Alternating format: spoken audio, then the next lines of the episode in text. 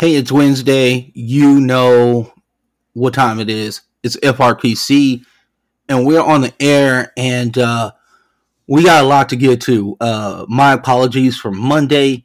Um, I had some personal issues go on that I needed to uh, take care of, and uh, we are now getting to the podcast now. But you will still have two podcasts this week, guaranteed.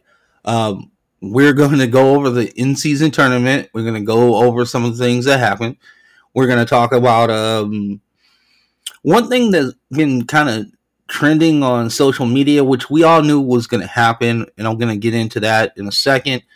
Um, and there's a couple of little trade rumors, so you know where we're going with this, and a couple little uh, little stats that I want to kind of hip people to if you're not already hip to it. But uh, the one other thing that I want to talk about, little behind the scenes. Let me tell you something. It is very hard to get a Canadian, an Australian, an American all on the same page. Um, we're still efforting to get that together. Uh, the guys are still on board, uh, Nico Minotello and Dane Blackburn. Um, we are just now in a situation of trying to get time zones together and get some cohesion. So bear with us. It is coming. Um, I might have jumped the gun in the sense of saying that maybe they were coming a little bit earlier. That's my fault. So uh, my bad on that. And uh, but we're efforting and they're coming soon. That's what I can tell you. I can't give you exact dates. What I can tell you, they're coming soon. All right. With that out the way, let's talk a little basketball. But before we kind of get it, we're going to talk basketball and talk about how people are dealing with these things that happen. All right. And what I mean by that is the Los Angeles Lakers win the in-season tournament. Right. Uh, we'll get into the performances and, and, and whatnot. But as soon as they won it, you heard, oh, it's a nothing, it's a nothing deal, it's this, it's that. Now, in the grand scheme of things, the only thing that matters is the Larry O'Brien trophy at the end of the day, right? This is something that Adam Silver wanted to drum up more competitiveness early in the season, more interest from the casual fan, and I think all those things were achieved. But it's funny how the week leading up to the finals of the in-season, in-season tournament, it was the coronation of Tyrese Haliburton and what a stage this is and, and all these things. And it was. All those things were still true. But as soon as the Indiana Pacers got drubbed by the Lakers, oh, it was like, well, you know, it doesn't mean anything. Um, it's a worthless uh, championship. You know, uh, you know, LeBron can have this, but we know who the real championship contenders are. And listen, if you listen to this pod before, you know that I'm not super pro LeBron, but I'm also not super negative LeBron. My thing, my, my take on LeBron is this. If we're just talking about the team, it's going to be really hard for me to, to... Now, he is proving me wrong every single day. But it's hard for me, as I've seen over the last four or five years with him in a Laker uniform, that he is going to hold up. And if he's going to be your number one guy, and he's going to miss time, along with A D, who's also this year been pretty healthy and not miss games, and look at what the what the record is for the Lakers this year. This team, you know, this team will go as far as they will take them, and I had questions about that. Now, I'm a Laker fan. I go way back. We talked about it on this pod ad nauseum. But check out the archive pods. I think I'm pretty fair when it comes to LeBron, what he can, what he can't do, whatever. But when we talk about just the greatness of him, people talked about it. He did this for the league. He did this for the brand. He did this for the marketing. He did this for the T V rights that they can now sell the in-season tournament to whomever, right? He did all this. He cared about something that was completely innocuous. We didn't know anything about it. We didn't understand the point system, the courts, all this. But because he cared, we cared. And again, I bring everyone's attention, even mine. I t- I'll tell you right now, I had, I had New Orleans and the Pacers in the in-season tournament final. I didn't think that LeBron would care this much, one. So I was wrong there. Thank you, LeBron, for proving me wrong again. Um, and I just thought that the energy level of the young teams, they the Lakers would not be able to match that. Wrong again. They did that too. But I still want to try to convey the message of what we're seeing from LeBron right now is just very unimaginable. And I think once people are able to take a step back and and know that at the age of thirty-eight, about to be thirty-nine in like a couple weeks, this dude is still dominating. Like, Michael wasn't doing that. Okay? Michael wasn't doing that. Kareem, he was a role player by the time he got to his twentieth season. Now, this dude is carrying a team. Now, he has help with A D and Austin playing um, now seemingly consistent. But make no mistake about it, if you look at the on-off numbers with LeBron on the court and LeBron off the court, it's significant.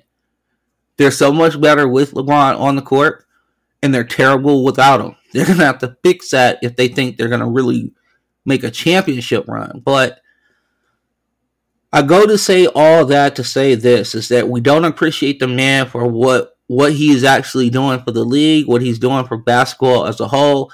And also, let's give him his flowers, man. Like, again, in the grand scheme of things, does an in-season tournament matter for anything? It matters to, like, the kids who are, like, on their rookie deals, the, you know, the two-way contract dudes, you know, the one-year veteran minimum dudes. This is a nice little payday for them, right?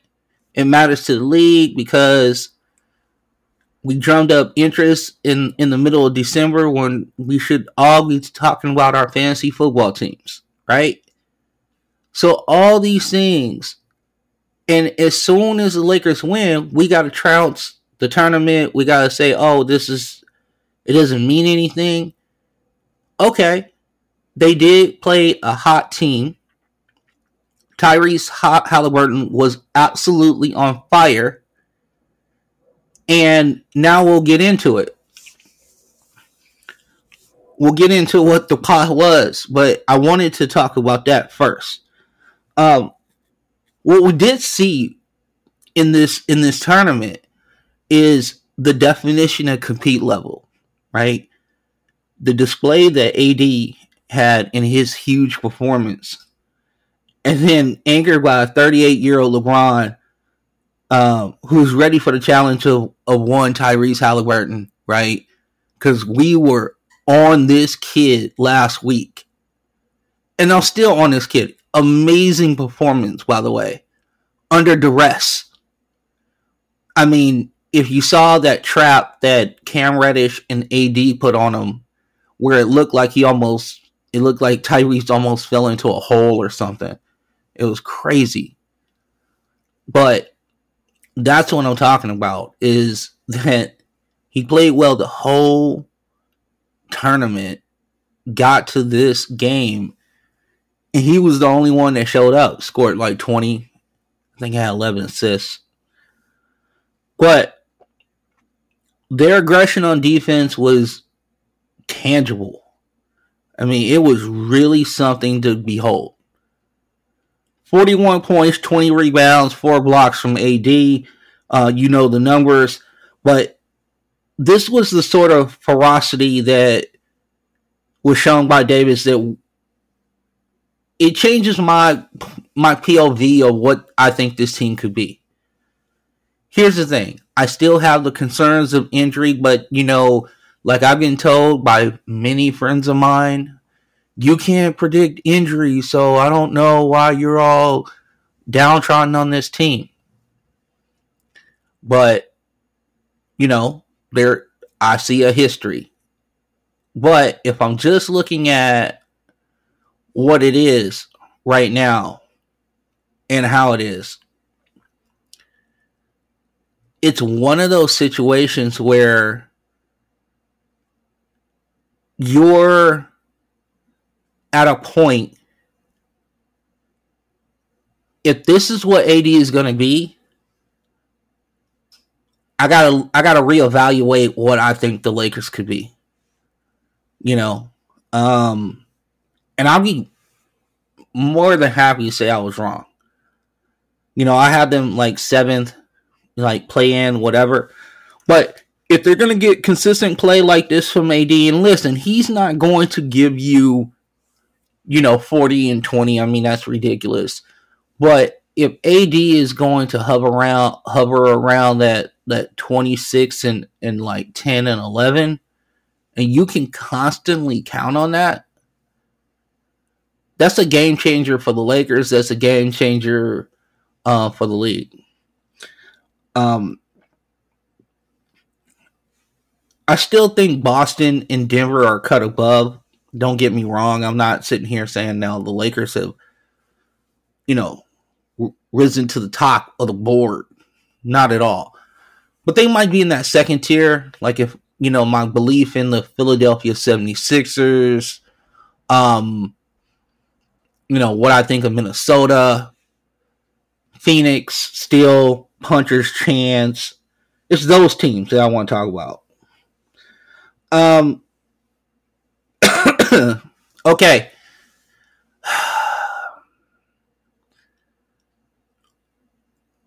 I want to I want to parse this out. So when I talk about this, I want to be critical, but I also want to be fair. We're going to talk about Zion one more time. Here's the thing. The other night, Zion dropped thirty-six after the performance thir- Thursday against the Lakers, where he looked completely disinterested. Um, he looked like he definitely out of shape. There was a lot of comments, and um, there were a lot of uh, people who who really came down on him. Um, the the wolves are out, so to speak, if you want to. If you want to talk about it that way, right? You got now reporters that are saying from team sources who weren't talking before about, you know, his conditioning and what the team has actually said to him, and it's seemed to fall in on deaf ears. Here's the one thing, and I think Doc Rivers said it best. I would never give up on the talent. Man, that talent is very, very tantalizing. But I'm going to say this to Zion, and I, and I, I hope it, it, it sounds respectful. My guy, you dropped that thirty-six. It, it didn't make any difference about that performance that you showed on, on the national stage, my man. You know you don't get a ton of opportunities in New Orleans to uh, to be on center stage like that. So far be it from me to go ahead and say, okay, your your bounce back game, your bounce back game was um, you know, th- th- this is you, right?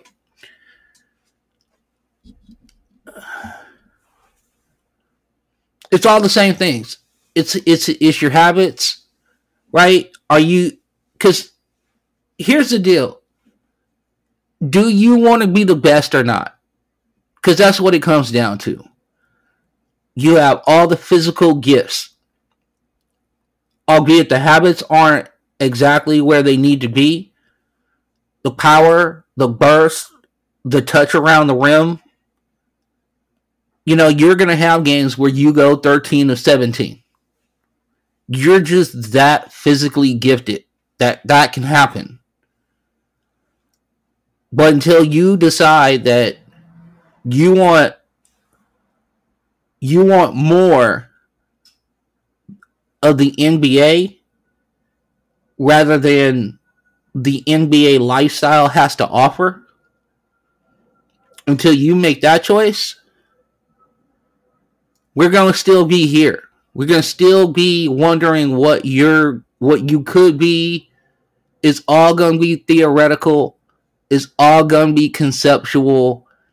And really, at, at this point, I almost don't want to talk about it unless it's like, okay, we got to talk about what, what you're doing, either good or bad. But I don't want to talk about this particular thing.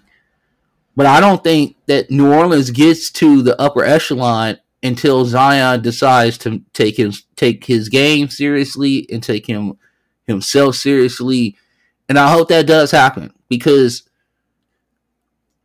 in a selfish way, I just want I want us to be able to, to experience and enjoy what Zion could fully be. And then for him, I want I want him to be able to reach that zenith. You know, listen, nobody, we're, we can't sit here and think that everybody's going to have LeBron's career or Kobe's career or, or whoever, whoever you think is one of the greatest players to ever do it, right? But I would love for that kid to have a good ten years, and then we can kind of go, damn, man, I, you know, that, that was nice. You know, that was nice. We look at Tracy McGrady's career, and yeah, there's some holes in it. There's some, um, you know, there's some what could have been or, or whatever. Well, you know what we don't do?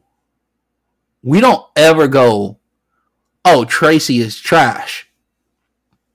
No, we go that we go that boy could cook.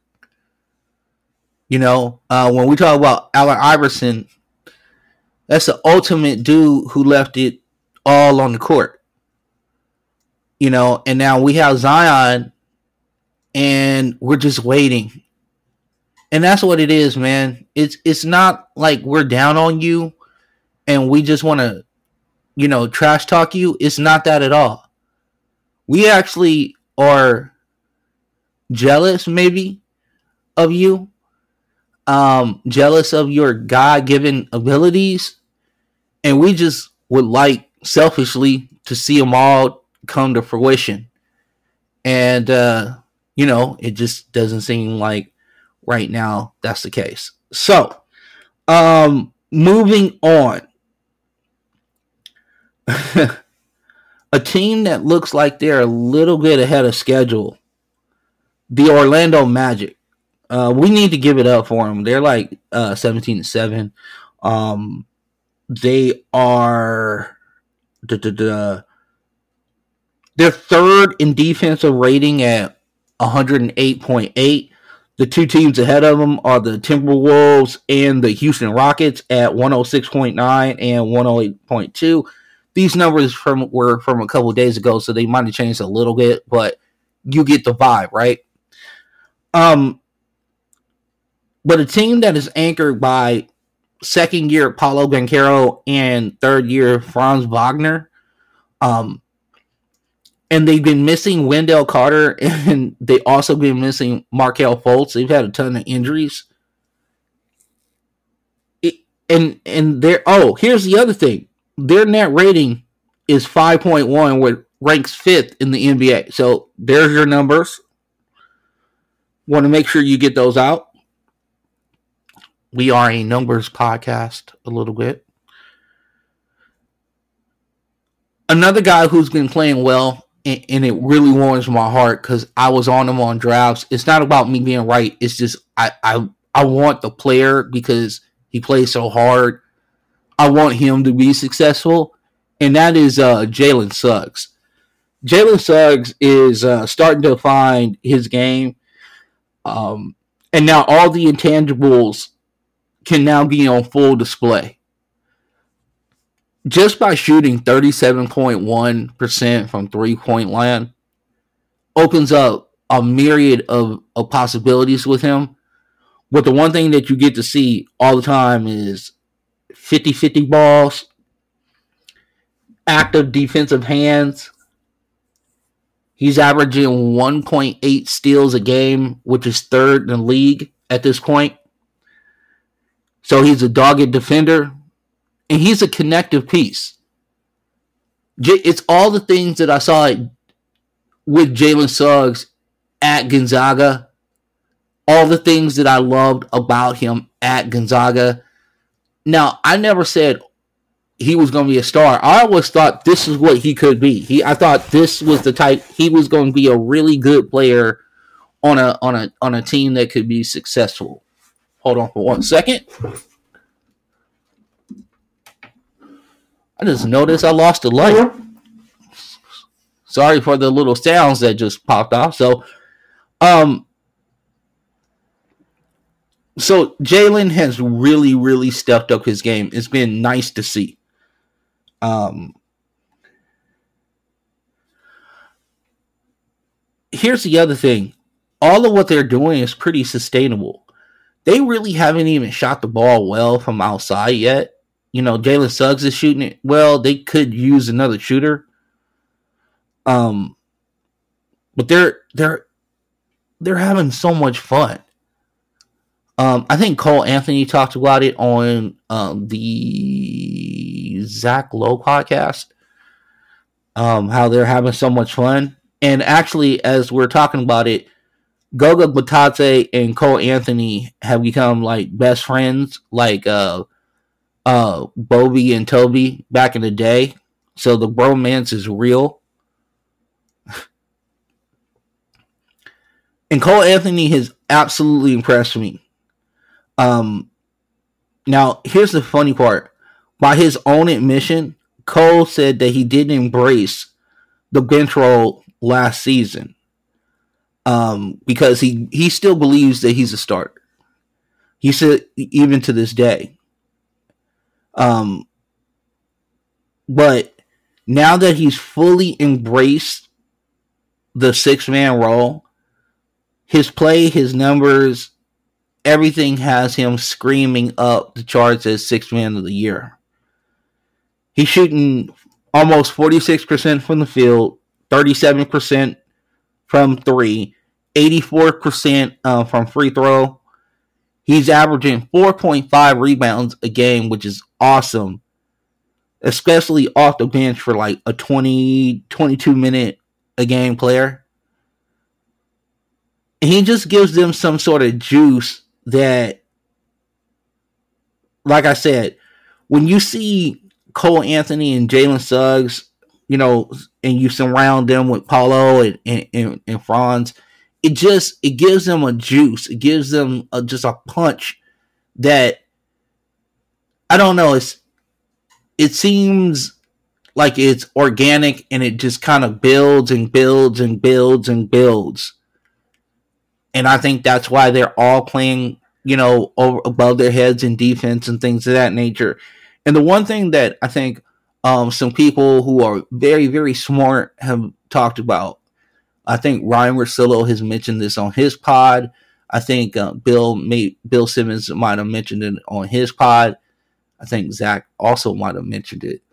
But it's positional length that is also critical. Yes, you can have the center who's six eleven, but if your guards are six two and they don't have the wingspan or whatever case may be, it's going to be hard to defend. But when you're starting out and you're looking at a team, right, where the smallest guy on the court is like six foot four, six foot five. Jalen Suggs is the smallest guy on the court, right? You know, Anthony Black has been playing. You got Franz at six nine, six ten. You got Paolo at six ten, six eleven. You know, when Wendell Carter gets back, you got him. Goga Bitadze is like six eleven. Shout out to Goga Bitadze. That dude got let go by Indiana. Remember, he was supposed to be like a stretch five. He recreates his game. He's kind of like a bruising center who just like eats up rebounds and stuff like that, and provides good backup minutes. Right now, he's doing it in a starting role. But good, good for Goga to carve out a little role in the N B A. So, now, that leads us to a segment that I want to call Front Runner Whispers. And Front Runner Whispers is brought to you by hashtag Boom Baby, because we're going to get into a couple things that I've heard, um, things that have been recorded, um, and maybe I can show it a little light, maybe I can't, we'll see. Bleacher Report's Eric Beeston and at the Athletic Sean Sharania have reported that there is heavy interest in the Raptors' O G Anunoby and Pascal Siakam for the Indiana Pacers. Now, Atlanta's also involved. Sacramento's also involved, so they're not the only team. Um, but there are, there are a couple shadow teams involved as well. Um, not at liberty to talk about that, but they're looking at the Raptors' wing, big wing market. Okay, so, Pacers fans, I have a question for you. And before I ask it, I want to get the notes that I have from who I talked to. Actually, Nico has some thoughts on this, so I went to a bunch of places, but I do have some notes. So I was speaking to um, an Eastern Conference front office person. Not like the head person, but somebody in the front office. And we were talking about, you know, do what do you think of, you know, you know, some of these trade rumors and whatever. And we start talking about Indiana. And then he said, do you think O G or Pat, he, it was more O G. He was like, do you think that really pushes them to like the upper echelon? Like when you make a trade like this, you know, it kind of signals something, right? It's supposed to signal like we're we're doing something, right? And he says, is this the move that does it?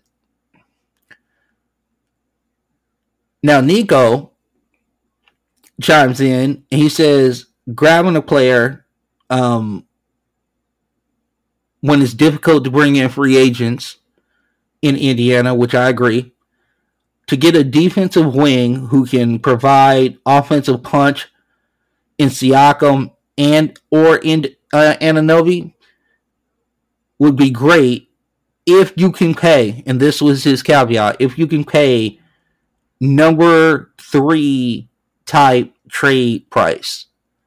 So you can get O G Anunoby on a on a number three type, not Pascal Siakam, but O G Anunoby. If you can get him on a third, the third person in your rotation deal, like you're not giving up five first-round draft picks for O G Anunoby or three or whatever. You shouldn't give up.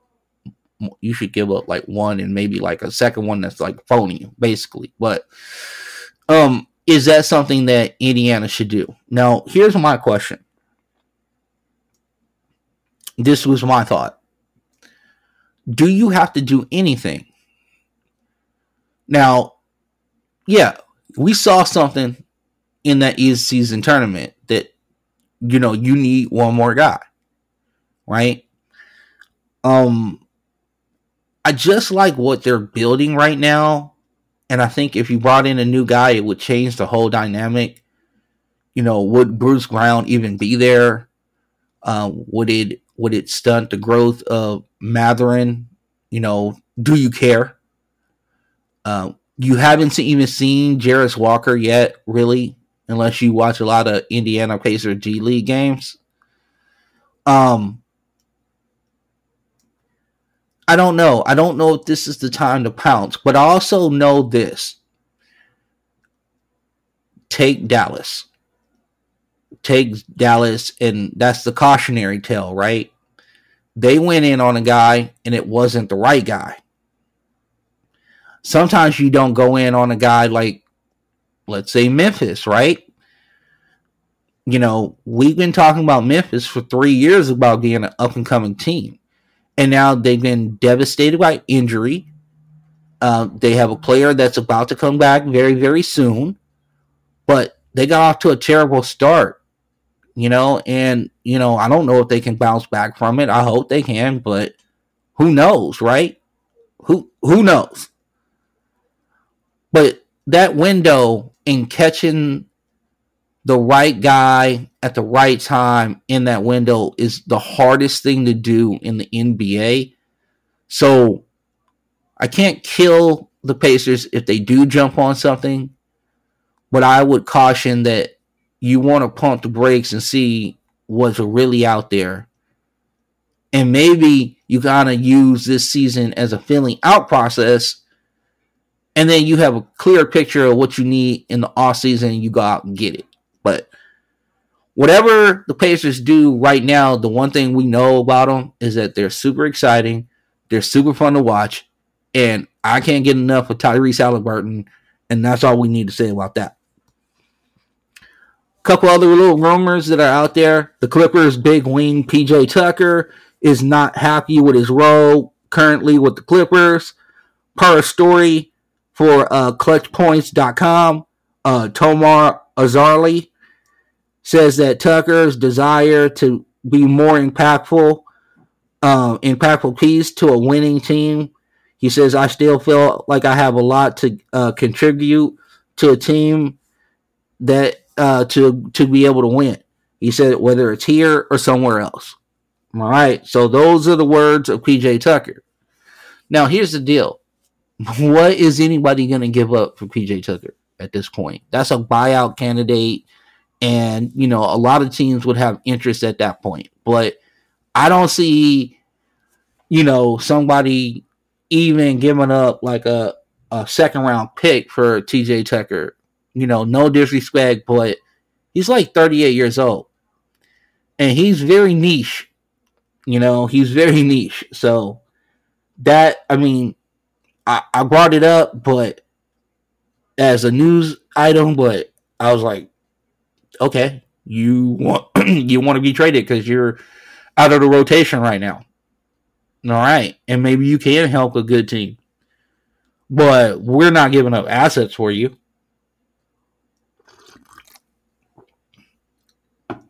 Had to take a sip of coffee.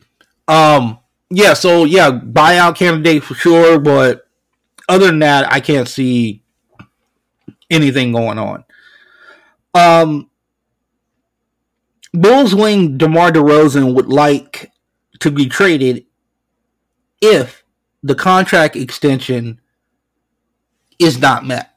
Now, DeMar DeRozan uh, would would be a piece out there. Uh, he would garner a lot of interest from a lot of teams.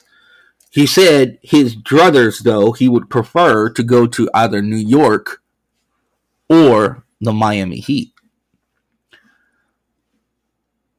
The Ringer, Kevin O'Connor, alluded to a couple other teams, the Lakers, the Warriors, and the Mavs.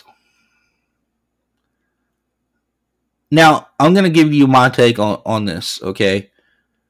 I understand what DeMar DeRozan's de- desire is, and, you know, um, he's played a long time in this league. I don't know if he has the, the gravitas to be able to pull that off to say, I want to go here and, and kind of go there. But the teams where he makes a lot of sense on, uh, Miami, definitely. I don't see the New York thing. And I know New York wants a star, but this is not, I don't think this is the guy for you. Do I think he could fit?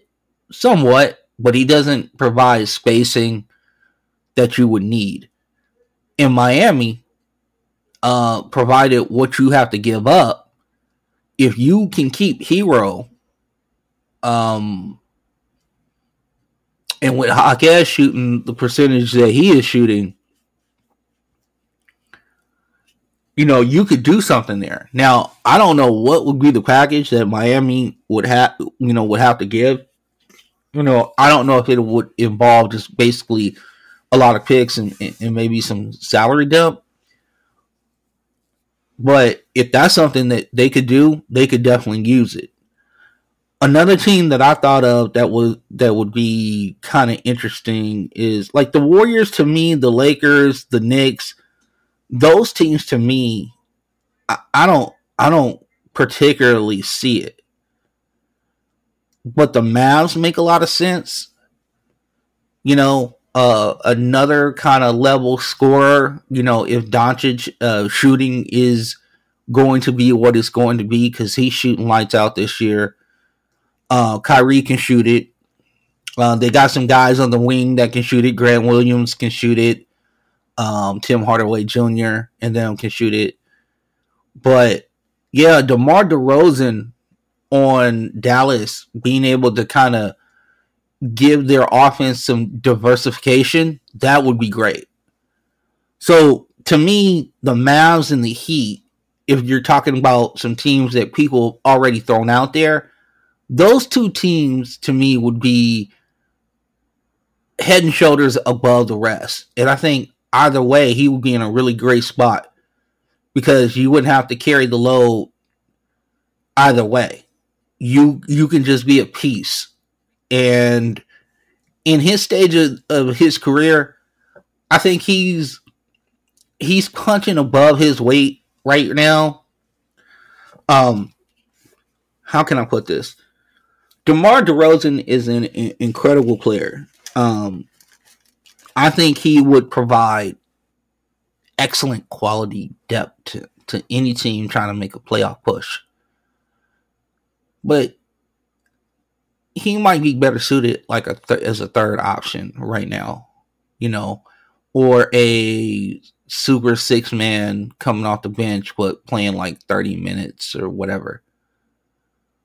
That would be the role that I would have DeMar DeRozan in. Not, hey, you're the number one guy and go get us a bucket. Now, he can do that, definitely.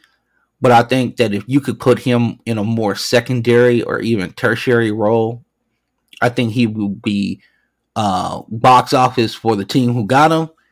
And I think it would pay dividends uh, with the playoff push. All right, let's get into this. Detroit Pistons supposedly want a ton for veteran big wing Bojan Bogdanović. Why is this? By the way, they don't want to get rid of Bojan Bogdanović for like, you know, just nothing. And I understand that part, right? I get that. But asking a ton, you're two and twenty. All right? Like you're you're not good. By the way, you have a glut in your big department. Like you got Marvin Bagley Junior out here, which is crazy. You got okay, so you got Marvin Bagley Junior You got Jalen Duren, who right now can't stay healthy because he keeps turning his ankle, and you got James Wiseman, which for for the life of me I don't understand. Like, you got way too many bigs for the lack of shooting you have. It's not like everybody else is a marksman. Let's go over some of these numbers. Jay Nivey, uh, thirty, thirty point five percent from three. Kay Cunningham, thirty-three point six percent from three. Arthur Thompson, which we knew we knew from the jump, wasn't a, a good three-point shooter. fourteen point six from three, right? But your your bigs,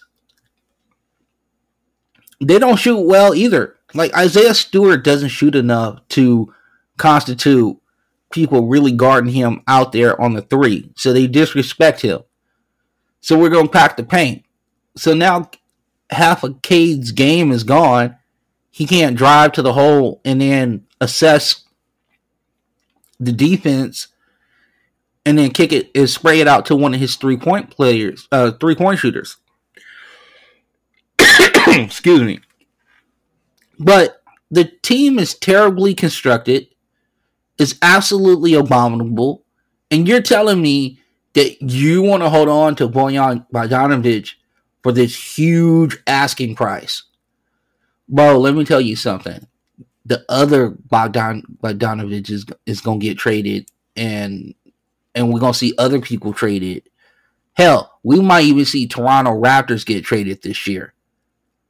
And you're holding on to Bojan Bogdanović at two and twenty when you need shooting desperately. If if Utah or whoever or whoever wants uh, Bogdanović, I'm not reporting that, by the way. I'm just throwing out team names. No, I'm, it's going to be like one of the top end people. But if they got a sharpshooter, man, you better take it. You better take it off their hands. Because what you got right now definitely is not working. And by the way, um, I'm not a big proponent on pull the plug. But my whole thing is this, is that if you believe that Cade Cunningham is the guy, or you think Ivy's the guy, or whatever the case may be, if you think you have one of those guys, I'm looking to trade the other one. So, like, I like Cade. I'm just going to be front facing right now. I'm not saying I don't like Ivy, but if I was if I was a general manager of a team, especially Detroit Pistons, I'd be like, okay, we got to salvage Cade. Let's do what we can to salvage him. Okay, so what do we need to do? We need to get some shooting. All right, we we made a mistake on on the Ivy. Let's see if we can, you know, package him with, like, you know, Bogdanović and get, like, some shooting and some picks back. You know, shooting and picks. I'm not even caring about defense right now, which we could talk about that. But if you can get a a, a wing that can shoot, a a, a, a decent sized guard, six foot three, six foot four guard that can shoot, that's in your age situation.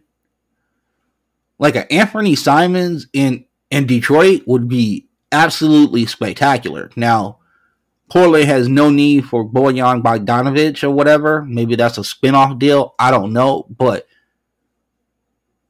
the key word for the Detroit Pistons is shooting. That's the word of the day. Um.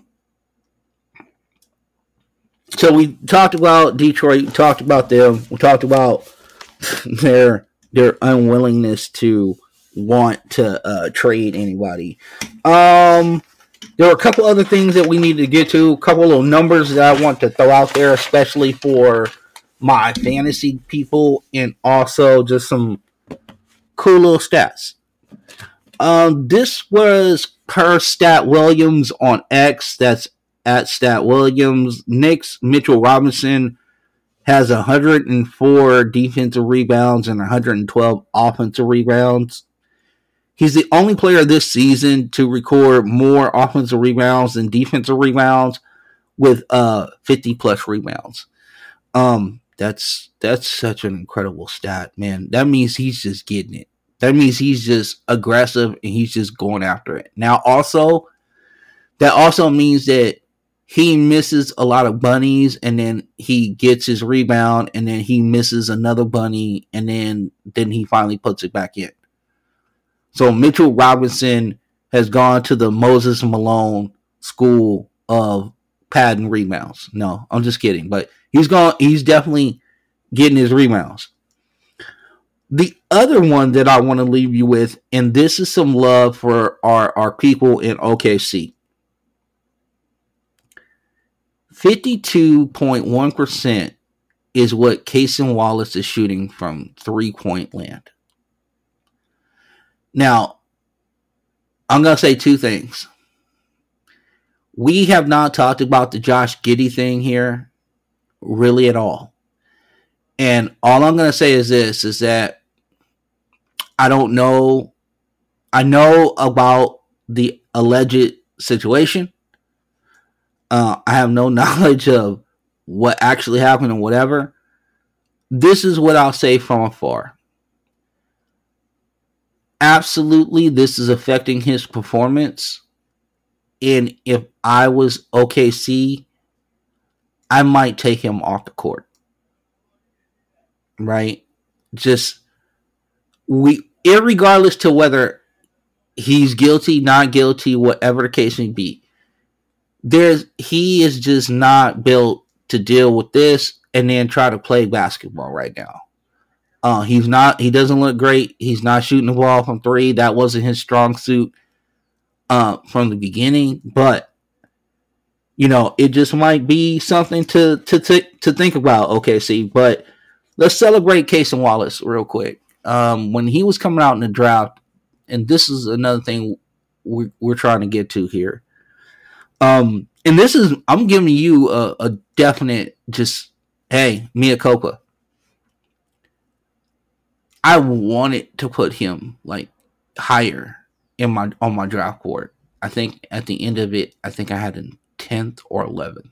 Not one hundred percent sure.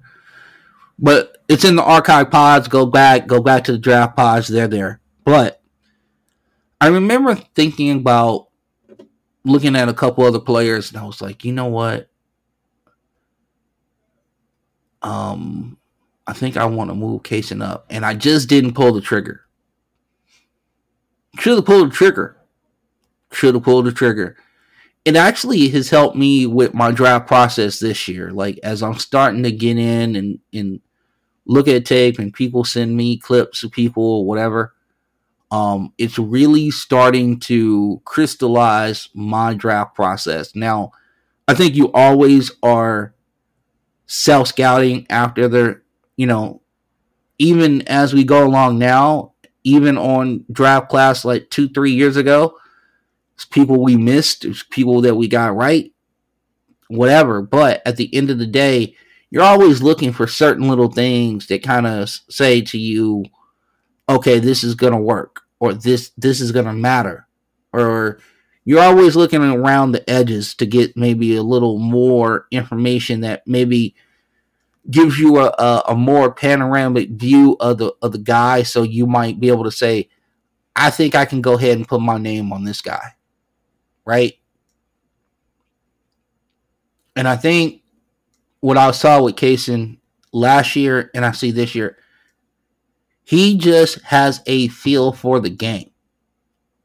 He understands his role when Giddey's in there. He understands his role when Giddey's not in there. He understands that he, for him to be on the court, he has to shoot the three and play defense. He does all that. Is there more to his game? Yeah. I think he could actually run this team. I don't think he would, because Shea has the ball in his hands a lot. Giddey does, but, you know, that all can be worked out. But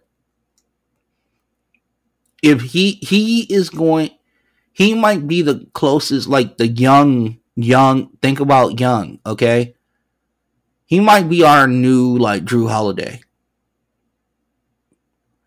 You know, maybe even, be, maybe, maybe uptick offensively, Jrue Holiday, but maybe he might be able to grow into the defensive role too, because he's relentless. He's he has the tenacity for it.